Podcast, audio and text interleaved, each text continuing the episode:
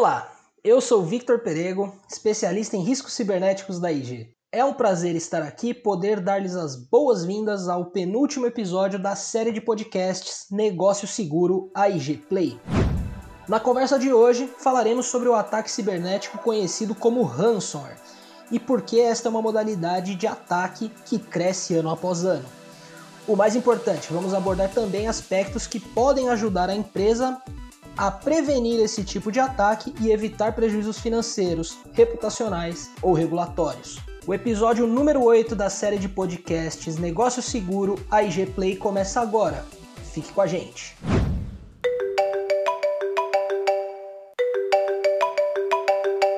Canal de primeira resposta, boa tarde. Como eu posso ajudar?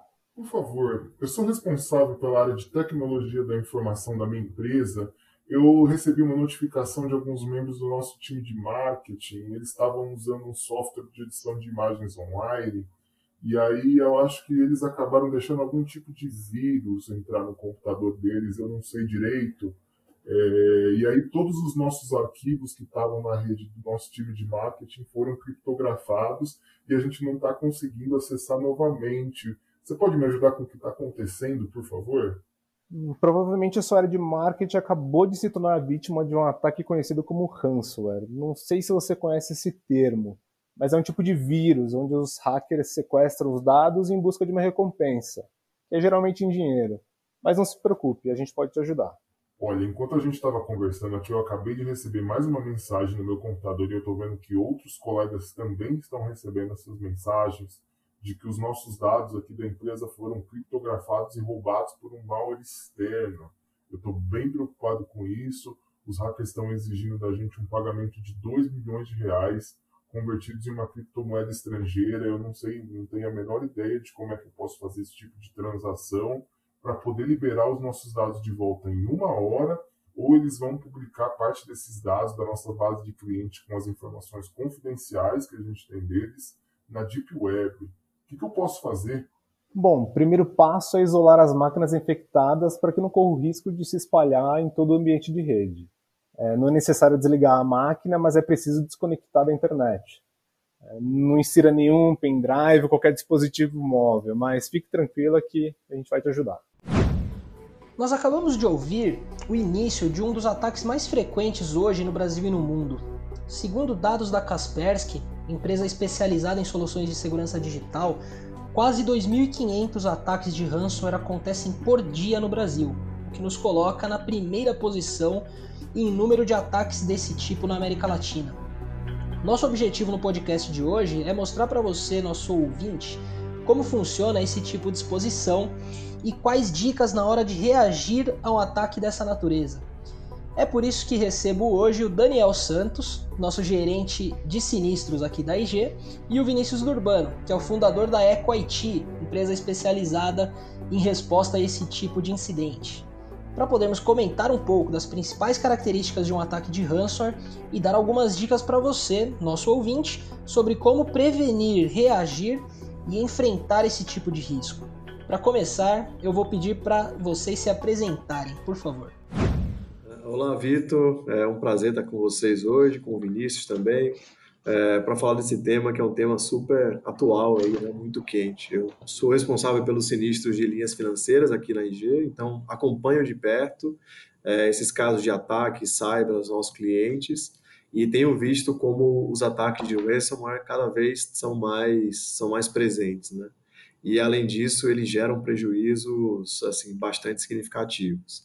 Então é um tema super do momento e eu estou muito animado aqui de, de, ter essa discussão com vocês hoje. Bacana.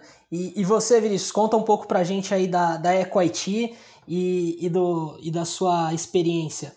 Primeiramente, muito obrigado pelo convite. É muito bom estar com, com pessoas como vocês e a IG, que é uma das pioneiras nesse assunto inclusive de riscos cibernéticos, e a trazer esse assunto de ransomware para o mercado brasileiro.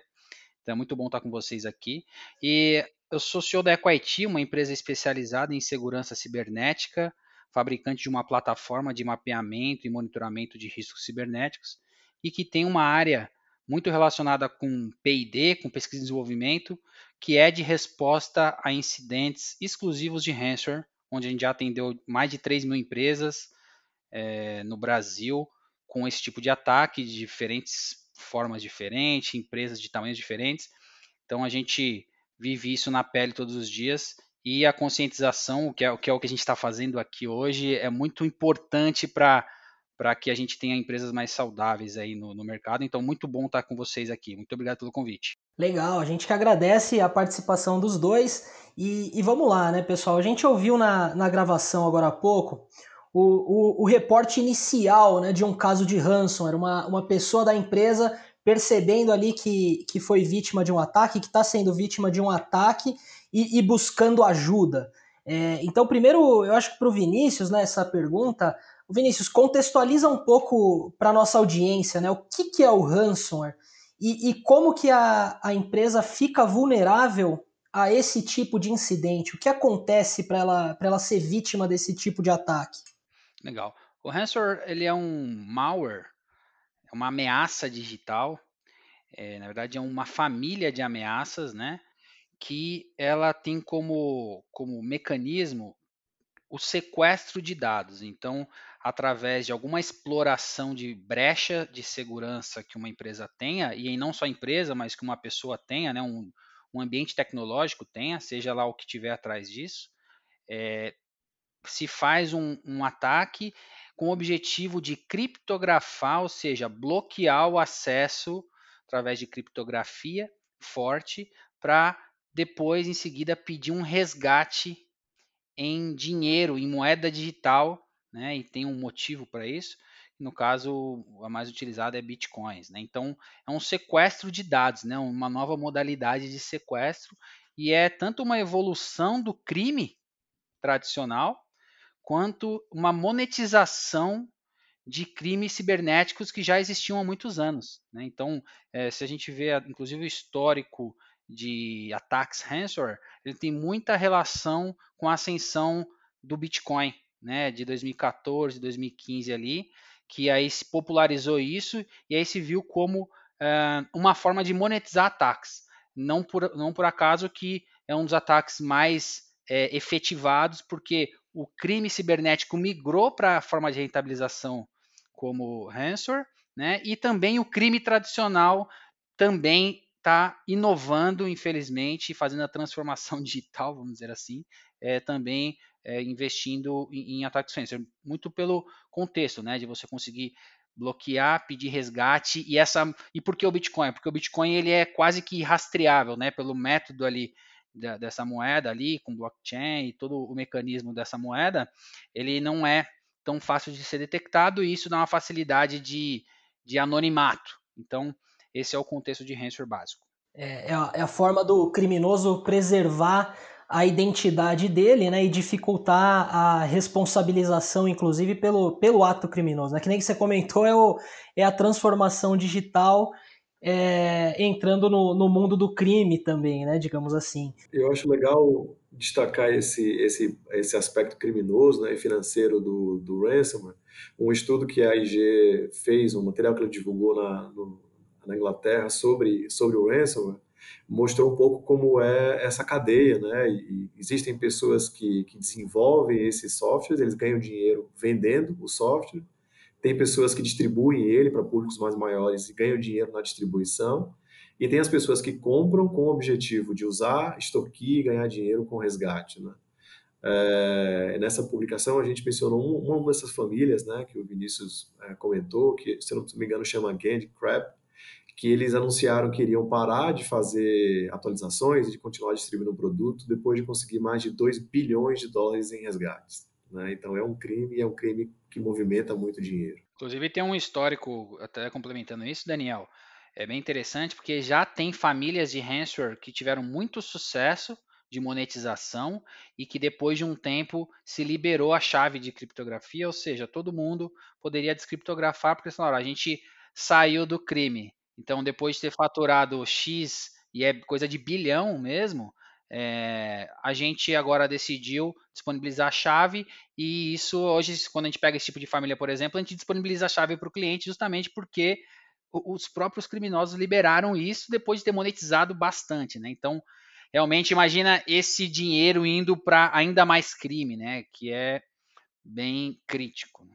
É todo um, ecossistema que acaba sustentando esse tipo de atividade, né? E, e a própria Kaspersky, inclusive, né, Vinícius, disponibiliza algumas chaves em, é, gratuitamente, né, para certas famílias de ransomware, né? E aí a, a, a, companhia afetada, né, o indivíduo afetado, eventualmente pode recorrer a esses recursos sem ter que pagar de, é, de, de cara um resgate. Né? Isso, isso me leva a um outro tópico que eu queria te perguntar é, a respeito de medidas. Primeiro, que evitem que a companhia fique é, exposta a esse tipo de ataque. Então, assim, é, dicas ou medidas que podem ser tomadas visando a prevenção desse tipo de ataque. E, e, e, na, e quando o ataque acontece, é bem sucedido, a, as principais medidas, primeiro, para evitar né, que, o, que a situação se alastre no ambiente do, da empresa e, e para se recuperar do, do incidente também. Como, como que você vê essa, essa situação e como a gente pode orientar aí os nossos ouvintes? Interessante. É, algo, é, uma palavra que você falou que é prevenção, né? Existe um, um, um problema estrutural de entendimento no mercado da diferença de prevenção e proteção. Quando a gente fala de, de ataques ransomware bem sucedidos, a gente vê que as empresas elas estão investindo muito em proteção, achando que estão investindo em prevenção. Então elas colocam lá mecanismos de firewall, colocam mecanismos de proteção, que na verdade esses mecanismos são reativos ainda. Então o firewall só protege uma rede se alguém tentar entrar. O antivírus só reage se o malware já estiver ali na máquina. Tudo isso são mecanismos de reativos ainda. Quando a gente fala de prevenção, a gente tem que dar um passo atrás e entender é, quais são os vetores de risco, ou seja, quais são as brechas no meu ambiente, o que a gente chama de vulnerabilidades, que podem ser facilmente ou mais facilmente explorada por um malware. Então, o grande ponto de prevenção é a empresa ter visibilidade do seu ambiente tecnológico e das brechas conhecidas que eh, existem naquele ambiente. Quando a gente pega, por exemplo, o caso do WannaCry, né, que foi o maior ataque cibernético do mundo lá de 2017, maio de 2017, parou o mundo, é, a gente vê que aquele, aquela brecha, aquela vulnerabilidade que foi explorada pelo WannaCry, que é o malware, o ransomware, né, uma das famílias, é, ela já tinha uma correção, fazia. Ela já tinha sido conhecida há mais de 90 dias e já tinha mais de mês que ela existia uma correção. Ou seja, uma brecha conhecida por todos, inclusive pelos criminosos. Então deu tempo do dos criminosos fazerem um malware, desenvolverem tudo isso, criarem um mecanismo de distribuição em massa e atacar a maioria das empresas. E aí você viu que tem empresas gigantes empresas pequenas que foram e médias também que foram atacadas. Então veja que é falta de visibilidade. Então, às vezes, até um inventário do ambiente tecnológico, ele pode ser até mais efetivo do que um firewall, quando a gente fala de prevenção. Lógico que eu não estou falando para você fazer um inventário e fazer o, o, o e, e, deixar, deixar, de ter de, o firewall. Né? Deixar de ter o firewall. Lógico que existem algumas coisas que são o beabali, que é importante ter de acordo com o nível de, da empresa. Mas a visibilidade das vulnerabilidades e brechas para aí conseguir tomar a decisão baseada em risco real é algo que faz muito, faz, faz parte da, da prevenção e é um ponto essencial, eu vejo.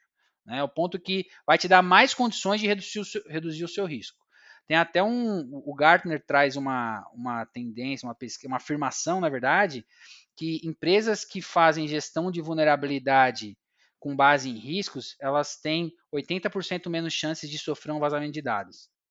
Então, quer dizer, isso mostra o quanto a prevenção ela elimina grande parte do perigo. Né? E isso tem muito a ver também com a sua segunda pergunta, que é a resposta a incidente. Quando você tem visibilidade do ambiente, você tem muito mais condições de ser assertivo na resposta a incidente, porque você já tem um histórico de brechas. E aí você consegue dar prioridade para responder na, no ponto certo. Né? Então, eu acredito que, que quando a gente fala de visibilidade, é, mapeamento de risco com base em vulnerabilidades técnicas, é o que vai fazer você ter maiores condições de reduzir o risco e também responder a, a um incidente como esse. Bom, muito bom, Vinícius.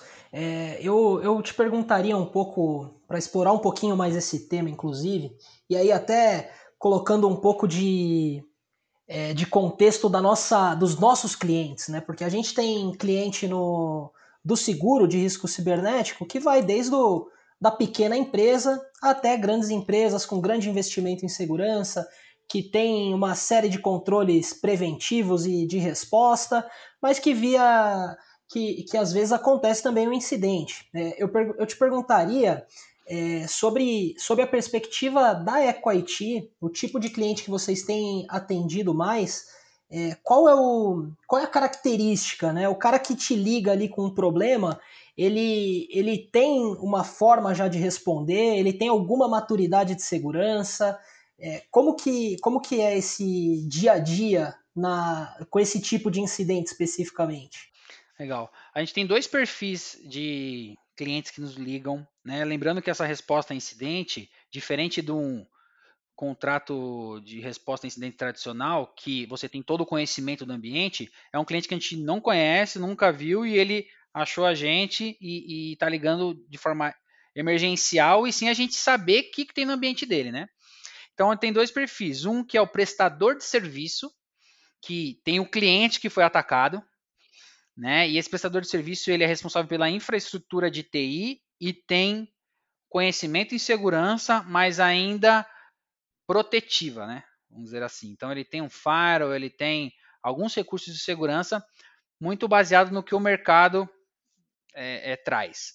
E tem um outro, outro perfil que é uma área de TI interna que é, sofreu, que também é responsável por toda a infraestrutura. Normalmente são pessoas da área de infraestrutura né, que se envolvem é, e que a empresa sofreu um ataque.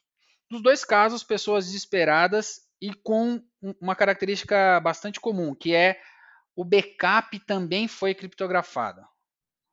Então você já vê que é, existe ali uma aplicação de melhores práticas de uma forma um pouco ainda confusa, né? No, o backup ainda é um desafio de ser feito da forma correta, né? Então é, sempre entra porque ó, não consegui recuperar o meu backup, preciso de ajuda agora em última instância, né? É, ou em penúltima, né? Porque a última seria o seguro no caso. Então é, é, então eles entram em contato com, com, esse é o perfil, né? Um prestador ou um funcionário. Uma outra característica muito comum é que essas pessoas normalmente depois de algumas semanas, grande parte delas, não sei o número exato aqui, mas certamente mais de 30%, depois de algumas semanas não falam mais com a gente e uma pessoa substitui. Porque essas pessoas foram trocadas do, desse seu departamento ou dessa, desse seu cliente, ou seja, perderam clientes ou perderam empregos. E aí vem todo um contexto por trás, né? Porque provavelmente deixou de fazer alguma coisa ou não tinha visibilidade do risco, né? E uma coisa muito comum é que esses profissionais muitas vezes não conseguem mostrar a verdadeira criticidade ou o verdadeiro risco para o negócio de não ter um ambiente bem monitorado com relação à segurança. Então, só para ser mais objetivo, são profissionais de infraestrutura, às vezes até de redes, mas ainda com pouco conhecimento de segurança cibernética, né? O que até está alinhado ao gap que a gente vê de profissionais em segurança cibernética. Que é um, uma realidade aí no, no mercado global e acho que no Brasil a gente tem ainda essa situação ainda mais agravada, né? Agora, agora Daniel, nesse, nessa linha aí que a gente tem, que a gente está falando, né, de, de tendência, de, de momento de agravo de risco. A gente tem visto globalmente né, no, no mercado, e aí até falando do mercado de seguro de cyber global, né, uma preocupação crescente né, com a ameaça de ransomware, perdas expressivas em, em alguns clientes, é, endurecimento de algumas condições até de seguro por conta da, da sinistralidade específica relacionada a ransomware. É, e aí, trazendo para o Brasil, como que você tem visto isso no mercado local? Assim, a gente tem situações parecidas, já, a gente já está vendo aqui uma, uma onda de sinistralidade. Como que, como que você encara isso do ponto de vista de, da área de sinistro? Tá legal. É, de fato, a gente vê uma, uma tendência crescente e é, é, é interessante notar, pegando um pouco do, dos comentários do Vinícius, como é, é uma tendência que afeta todas as empresas. Né? Eu acho que a nossa primeira experiência com, com esse tipo de ataque do, do ransomware, é, inclusive antes do, do, seguro do seguro de cyber começar a ficar mais popular, foi com uma contabilidade no interior de Minas Gerais, que um belo dia na segunda-feira chegou para trabalhar e estava tudo bloqueado. E aconteceu exatamente o que o Vinícius falou, de inclusive o backup é, tava, tinha sido bloqueado porque eles não tinham um procedimento para garantir a segurança do backup, né, tirar fora da rede, etc. Então, assim, de empresas pequenas, uma contabilidade no interior de Minas Gerais, a, a bancos, né, startups, todo mundo hoje está exposto ao risco e vai, e vai sentindo os efeitos disso. Né? E o que a gente vê de tendência, assim, o mercado se desenvolveu muito rápido nos últimos anos, né? a demanda pelos, por esse tipo de seguro aumentou muito, que eu acho que mostra como o assunto tem ganhado visibilidade. Né? A, a procura do seguro está muito ligada ao quanto as pessoas percebem o risco. É, também um comentário que o Vinícius fez, assim, aos poucos os, as empresas vão começando a perceber, os, os, fornecedores das grandes empresas vão mostrando que existe aquela, aquela exposição e o seguro entra como uma das respostas. Né? Então a gente vê um crescimento muito significativo é, e claro, com a venda vem acompanhado o, os sinistros, né? os eventos ali que vão, é, os clientes que têm algum tipo de ataque e querem é, o apoio da seguradora. É, nos, nos, até 2018, o que a gente via era um crescimento muito rápido da quantidade de eventos. Né? Então, você praticamente dobrava a cada ano. O que a gente está vendo nos últimos tempos é a intensidade disso aumentar. É, e por isso é, a gente falar de ransomware é um assunto do momento.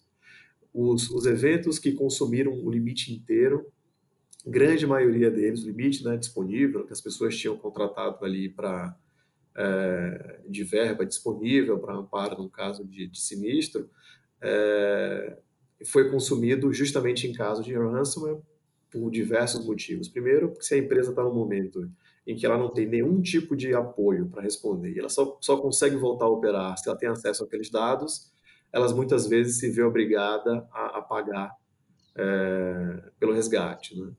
E, e, além disso, é, mas pagar o resgate não resolve o seu problema. Você não continua com o, né, o de repente seu computador infectado, ou você continua com a exposição que gerou aquele ataque em primeiro lugar, é, você tem obrigações com seus clientes, enfim, tem uma série de implicações que, que estão relacionadas a um evento como esse, que também tem um custo alto. Você vai ter que contratar advogados, você vai ter que contratar peritos, é, uma empresa de publicidade. Né? Se você é uma empresa que está ali na, na, mídia sempre, e isso vem associado ao seu nome, você vai ter que dar algum tipo de resposta ao público. Né?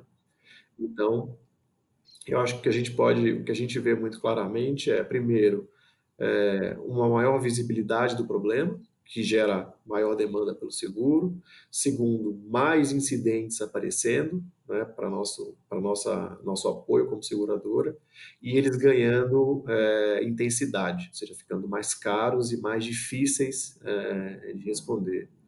E isso a gente tem um volume maior de apólices em, né, de, de seguros vendidos em outros países que dá para a gente mais visibilidade o Brasil ainda é um mercado que está começando, a gente tem relativamente poucas apólices quando a gente compara com outros países, é, mas é um mercado, é um, uma economia muito grande, então é muito visada né, por, esses, por, esses, por esses hackers. E então assuntos, esse assunto já começa a aparecer no nosso dia a dia, mesmo sendo um mercado muito, muito no começo. Né? Muito novo, né? Muito novo, exato.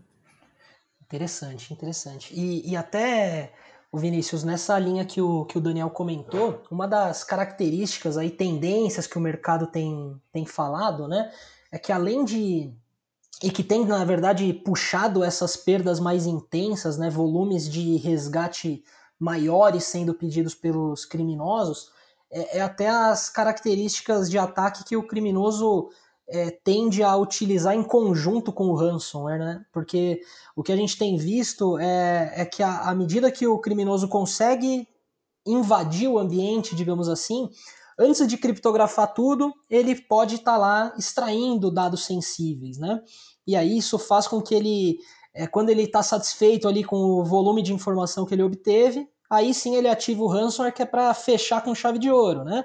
Que à medida que ele tem o, o, as joias da coroa, né, digamos assim, ele pode ser mais incisivo, inclusive nessa demanda pelo resgate, ainda mais agora que a gente está é, com lei, lei de proteção de dados em vigor e assim por diante. É, isso, isso é real? Isso é uma tendência? Isso realmente está acontecendo nos ataques que, é, que você tem visto no mercado? Porque a gente vê isso sendo reportado, mas não necessariamente a gente tem uma, uma visão tão mão na massa que nem vocês têm aí na EcoIT. Sim, essa é realmente uma tendência e uma realidade já. É, até pouco tempo atrás, o ransomware ele dificilmente extraía dados. Então, é, e, e, tinha uma percepção, quando a gente fala sequestro, e aí quando a gente traz para o mundo real, vamos dizer assim, né? Se é que dá para dizer que é real, mas é, de você pegar a pessoa e guardar com você, né? Um sequestro de uma pessoa, por exemplo, você leva ela para algum lugar. Quando a gente fala de sequestro de dados, parece que isso é feito também, mas tradicionalmente isso não era feito. Era explorada uma vulnerabilidade, era colocado um malware naquele ambiente, na grande maioria das vezes de forma automática e robotizada. Então, o atacante ali, o criminoso, nem sabia que tinha te atacado, até você entrar em contato para perguntar do valor do resgate, por exemplo. Né? E, e isso dá escala, né? Então, robôs atacando, criptografando, tendo uma conta para a pessoa pagar. Inclusive, até o que o Daniel comentou sobre o pagar o resgate ou não, Muitos desses resgates, quando pagos, a pessoa nem sabe que você pagou e ela nem vai saber, né, o criminoso. Então, você muitas vezes nem vai ter o dado de volta. Lógico que para ter uma credibilidade no pagamento, os criminosos têm que devolver vários desses dados, porque senão ninguém mais paga, né? Então tem uma estratégia por trás. Agora, o que tem aí de tendência e que já está acontecendo, inclusive recentemente aconteceu em uma empresa aí, uma instituição relacionada à contabilidade, é de exposição de dados que foram sequestrados por ransomware. Então, além do, do, do monetizar ali com Bitcoin, e que você, se você tiver ali toda a questão de infraestrutura para continuidade de negócio, restauração de backup, você não vai pagar.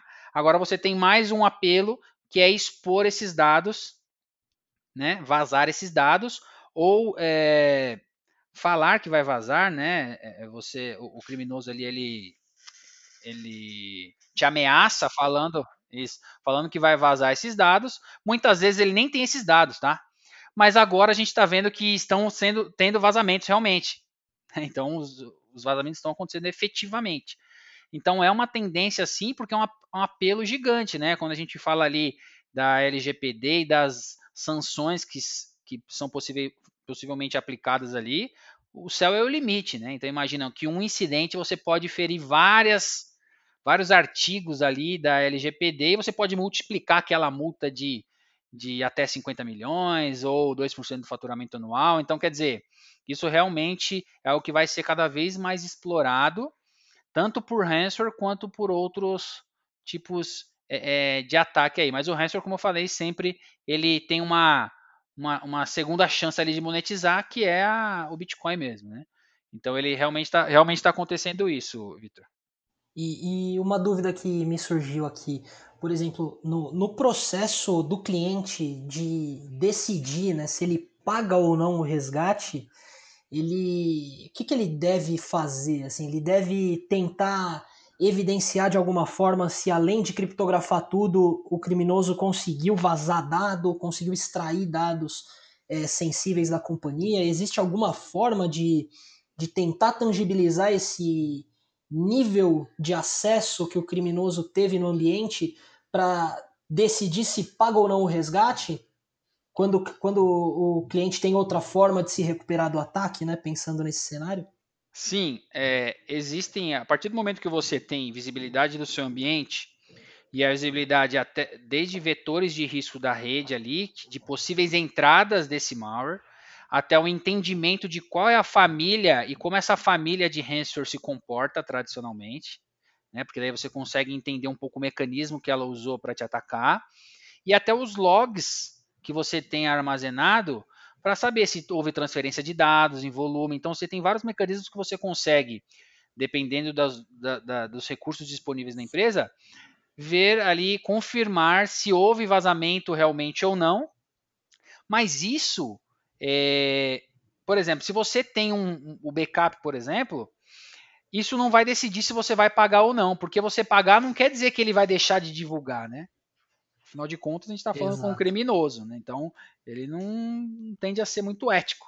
Então, é, é, é algo que é, é, é, bem essa questão de você conseguir responder ao incidente baseado nas, nas, nas evidências que você tem ali. E talvez o responder ao incidente é você já se preparar na publicidade, né? Já trazer, sei lá, reforços tanto de tecnologia quanto de time para para possíveis é, divulgações. Agora com a LGPD você vai ser obrigado a avisar sobre o incidente, né? A notificar, exato. A notificar, então quer dizer, isso já vai trazer um outro, uma outra questão, porque hoje a gente tem um grande problema de entender realmente a quantidade de ataques, né? Quando você olha todas as pesquisas que você tem no mercado, elas são subestimadas, claramente. Né? Então, eu vi esses dias uma pesquisa falando de um volume de pagamento de resgate estimado de 2019, aí fazendo a conta com, a, com os clientes que a gente atendeu, já era 50% do mercado brasileiro. Eu falei, não, tem uma coisa errada. Não é esse número, é muito Sim. mais que isso, né? Então, é, isso é uma característica da segurança cibernética, né? Porque ninguém gosta de falar que foi atacada. Exato. Você está assinando ali o seu atestado de Muitas vezes não, né? Mas parece que está acessando o testado de incompetência ou é de. É aquilo, né? Pega mal, né? A gente tende a. inclusive, a área de segurança tende a entender isso como um, um fator que é negativo, né? E que pega mal para a reputação da companhia. Então, muita coisa vai ficar fora do radar, né? Abaixo Sim. do radar. Exato. E eu acho que isso daí é uma questão de maturidade do, do mercado. Porque tendo em vista que todas as empresas vão ser atacadas, se não foram, vão ser em algum momento, que todo mundo está exposto a isso, é uma coisa comum. Agora, o, o, lance é como você trata isso, como você se prepara. Então, não pode ser algo, não pode ser esse tabu de, ah, não, não vou falar, não, aconteceu. O lance é Sim. como você conseguiu responder. E quando a gente olha para a LGPD, né, e aí você olhando ali do artigo 46 ao 50, que fala de segurança cibernética, governança e tal, você vê que o foco total, ou principal, né, é na prevenção, como você mitiga ali ou previne realmente o risco, e na resposta. O que você faz no meio de proteção depende. E depende também do seu orçamento, depende de um monte de coisa. Agora, prevenção você consegue fazer de várias formas, com muito dinheiro ou pouco. E resposta você também consegue fazer, mesmo que esteja documentado um papel de pão ali, se você tiver previsibilidade, você vai conseguir atender mais adequadamente aquela, aquele incidente. Então, acho que o, o, o lance é a gente levar para o mercado, ó, vai acontecer com você, se não, inclusive se não tiver acontecido nesse momento, né? Tem algumas pesquisas que mostram que demora mais de 300 dias para detectar Sim. um ataque que já aconteceu. Então, é, é, realmente a gente trazer esse assunto, fazer o que a gente está fazendo aqui agora, que é essencial, e, e, tirar os tabus e colocar mais na prática, porque se você vê o crescimento de crime cibernético, com a, a velocidade desse crescimento e a velocidade do crescimento em investimento de segurança cibernética, você vê que cada vez está mais distante. O negócio é, é contrário, né? Então, realmente, a gente tem que correr atrás aí de todos os, todos os lados.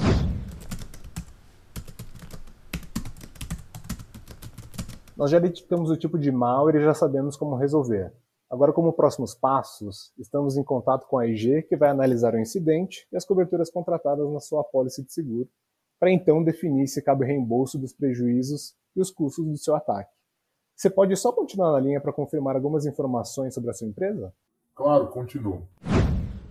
O Daniel, e agora a gente acabou no, ao longo da conversa falando de várias, vários tipos de prejuízo né, que o ransomware pode, pode causar e, e, uma série deles que são respondidos pela apólice de seguro. Né? Então, a, a, o próprio trabalho de restauração de dados, de perícia forense, é, de custo com restituição de imagem, né? então relações públicas, assessoria de imprensa, esse tipo de coisa, é, o próprio pagamento de extorsão. Então, assim, várias coberturas aí que a gente coloca naquele grupo de resposta ao incidente, né?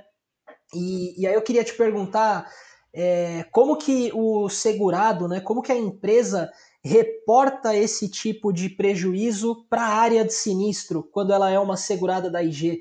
Que tipo de informação ela fornece? É, como que a, que a área de sinistro acompanha o desenrolar ali do incidente? Conta um pouco para a gente como que, como que funciona no dia a dia. Tá legal. É, eu, eu acho que a IG hoje tem uma, uma infraestrutura muito, muito legal de atendimento aos nossos, aos nossos clientes, né? Que, que de tudo que a gente falou aqui ficou muito claro é, a importância da prevenção, mas também a importância de responder rápido a esses incidentes, né? E hoje o caminho de atendimento para um, é, para um incidente é, existe um número 0800, né, que fica disponível para todos os nossos segurados, 24 horas por dia, todos os dias da semana, em que o segurado pode entrar em contato, comunicar um evento como esse, e ele já vai ser atendido por um especialista, né, por alguém que entende o que está acontecendo, consegue dar as primeiras orientações, é, muitas das quais acho que passou hoje aqui, né? O Vinícius mencionou as coisas mais importantes, mas isso vai estar disponível, né, por essa equipe de atendimento. E, e por esse mesmo canal ele já pode aproveitar e fazer o comunicado é, à seguradora no sentido de garantir que, que as coberturas vão ser acionadas e que ele vai ter o, o reembolso né, para os prejuízos é, que ele tiver que ele tiver amparo. É, então, por esse caminho técnico é que a gente recebe os comunicados é claro que se ele já tem uma equipe de atendimento, já conseguiu atender ali a crise, ele está preocupado apenas com, com comunicar a seguradora, os caminhos normais de, de, aviso continuam disponíveis, ele pode comunicar ao corretor, pode comunicar é, aos canais por e-mail que a gente tem acesso, ou continuar usando o 0800 para poder avisar também o, o, o evento. Né? E, e uma vez que a gente tem acesso a essa informação, Bom, aí depende de entender um pouco de qual é o cenário. Né? Às vezes a situação é de urgência. Ele está ali na, na, iminência de decidir se vai pagar o resgate ou não vai pagar o resgate. Então a gente pode montar ali uma, uma sala de guerra, montar um grupo de atendimento imediato para participar dessa discussão, dar as autorizações que ele precisa autorizar e também levar o nosso conhecimento. Né? Afinal de contas, muitas vezes o cliente está passando por aquilo pela primeira vez mas a gente já vem acompanhando esses fatos, né, mundo afora, há algum tempo. Então, contribuir também com um pouco da nossa experiência para auxiliar na tomada de decisão e, e fazer essa primeira resposta ao, ao incidente. Um segundo momento é, que pode acontecer é o de começar, então, uma vez que a gente já alinhou qual vai ser a resposta, começar a revisar essa estratégia, entender quem são os prestadores, se a gente vai usar advogados, se não vai usar advogados, se vai usar uma equipe de assessoria de imprensa, é, o custo disso, né? Muitas vezes também é um desafio para um cliente que pela primeira vez está usando esse tipo de serviço, saber quanto custa, quanto pagar por isso, né? Como fazer um contrato. Então a gente auxilia é, é, nesse ponto e para no final das contas conseguir dar o máximo de suporte é, financeiro possível, né? E a gente falou pouco da Lei, da lei Geral de Proteção de Dados, que eu acho que é um dos motores né, dessa mudança de, de, de visibilidade que o assunto cyber tem hoje. É, ela traz, de fato, obrigações muito importantes para qualquer empresa. Né? Primeiro, ela vai trazer a necessidade de ter uma estrutura para cuidar desses dados, né? um mínimo de segurança. Então, essa é a primeira obrigação que o segurado deve ter, e uma vez que acontece um incidente, a primeira pergunta que vai ser feita é: será que o seu, a sua política de segurança era adequada para o seu nível de risco? Né? E isso pode gerar multas, pode gerar processos. Então, é, é o que também é um evento coberto pela pólice, né? Você investigar, entender o nível de risco que você tinha e se explicar às autoridades, seja com, custo com advogados ou até pagamento de multas, que algumas apólices têm também esse tipo de cobertura. Um outro ponto é isso que a gente falou aqui, que é um pouco de cuidar de, de casa, né? Contratar esses peritos, contratar, enfim, talvez restaurar os dados também, pode ser o caso. É, lidar com essa organização de casa, contratando pessoas e tal, serviços, também é um serviço amparado é, pelo seguro. E, e, o terceiro ponto, é, que também está ligado com a LGPD, é, que, né, com a Lei Geral de Proteção de Dados, é o cuidado agora que toda empresa tem que ter com os seus clientes. Né? Ou seja, não basta você cuidar de casa e garantir que o seu serviço vai voltar a funcionar para você né, garantir a, a continuidade da sua empresa.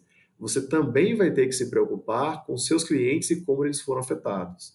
Desde avisar a eles, enfim, se você tem dados de cartão de crédito, endereço das pessoas, CPF, enfim, qualquer informação pessoal que foi afetada por esse evento, você vai ter que dar a eles a ciência sobre isso é, e também avisar ao, ao órgão regulador né, quando isso for criado.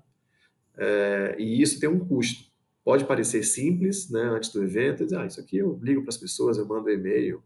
Mas imagina você ter que mandar centenas, milhares de e-mails, né? talvez montar um call center para ligar pessoa por pessoa e avisar o que aconteceu. Exato. Dependendo do tamanho do incidente, pode ser facilmente vários milhares aí de, de reais, né? Exato. Se você é uma empresa, uma startup, que você se comunica com seus clientes pelo aplicativo, talvez seja fácil. Você deixa uma mensagem no aplicativo, todo mundo vai saber.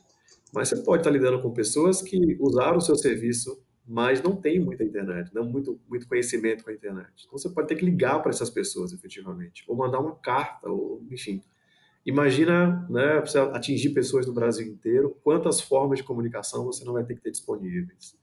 Então o custo disso é, também é um, é um suporte importante. E, claro, essas pessoas, uma vez que tendo ciência do evento, elas podem trazer prejuízos que elas sofreram com aquilo, né?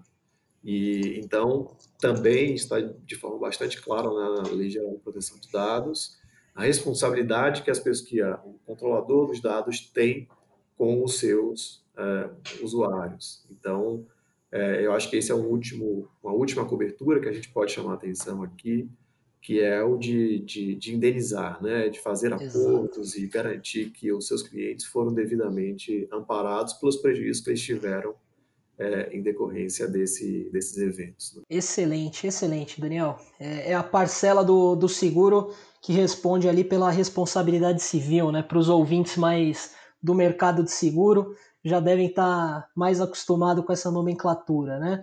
Então, muito obrigado, pessoal. Eu acho que a gente está chegando ao fim aqui do, do nosso episódio. É, eu gostaria de, de ouvir aí as considerações finais do, do Vinícius e do Daniel para a gente encerrar o episódio por hoje. Agradecer muito a participação dos dois. Acho que foi uma conversa muito rica e bastante significativa aí sobre o tema.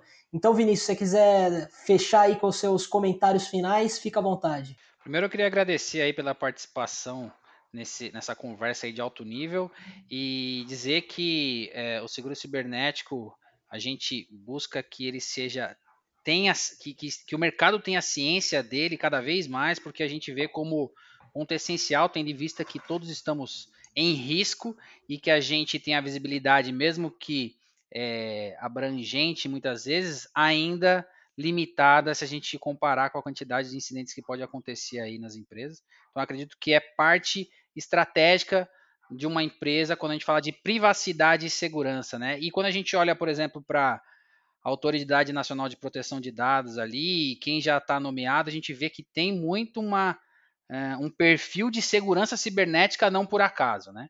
Então a privacidade ela não existe sem segurança e seguro tem muito a ver com a última milha ali é, de segurança cibernética. Eu sempre indico e recomendo muito para todos olharem e elevarem o seu nível de maturidade com relação a esse tema aí. E você, Daniel? Legal. Não, eu acho que também foi um papo, um papo super legal aqui para a gente falar sobre isso. É um, é um assunto que está sempre mudando, tem sempre novidade. Então, é legal a gente poder explorar esse assunto de novo, ouvir os comentários né, de quem está no dia a dia, à frente ali da resposta ao incidente, cuidando dessa tecnologia. E, e poder falar um pouco mais também, dar visibilidade. Às vezes eu acho que ainda parece um, esse assunto de segurança da informação, às vezes parece um problema de, de empresa grande, ou parece um problema de quem lida com o consumidor final apenas, mas a gente vê claramente a tendência disso tocar qualquer empresa, né? e se de qualquer tamanho, de qualquer segmento. Então a gente poder dar essa essa essa visibilidade, né, sobre o problema, como o Vinícius falou, eu acho que é, é bastante legal e, e, mostrar que que a gente aqui na IG é, desenvolveu esse produto, foi a primeira empresa aqui no Brasil a trazer essa resposta porque a gente quer amparar essas empresas, a gente quer dar o suporte para ter a melhor resposta nesses momentos e conseguir garantir que elas vão continuar trabalhando é, depois de um evento como esse. Né? Então, só agradeço aí a conversa e essa oportunidade de, de aprofundar o assunto. Muito obrigado, Vinícius e Daniel, pelo nosso bate-papo de hoje.